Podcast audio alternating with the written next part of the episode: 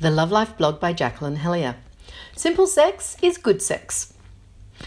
I've spoken elsewhere about the three types of sex in a long term relationship simple sex, sensual sex, and spicy sex.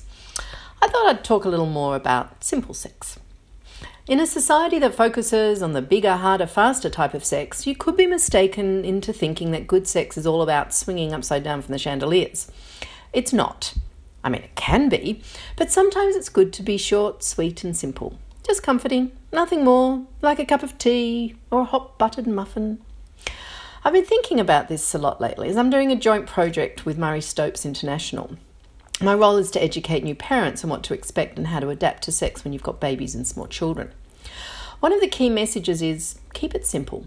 Don't stop having sex, or as I prefer to stress at that time of your life, don't stop making love but keep your expectations low. She's tired, zombified, probably in a mild state of shock from this major life change. He's tired, perplexed, and probably feeling a little helpless and left out. So keep your connection strong with cuddles and simple sex.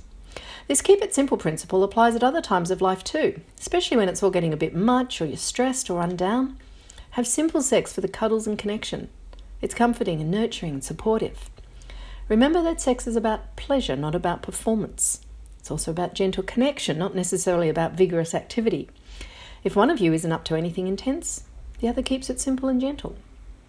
You can have the extended sensual sessions and you can bring back the spicy sex, but there are times in your life when a cup of tea is all you need.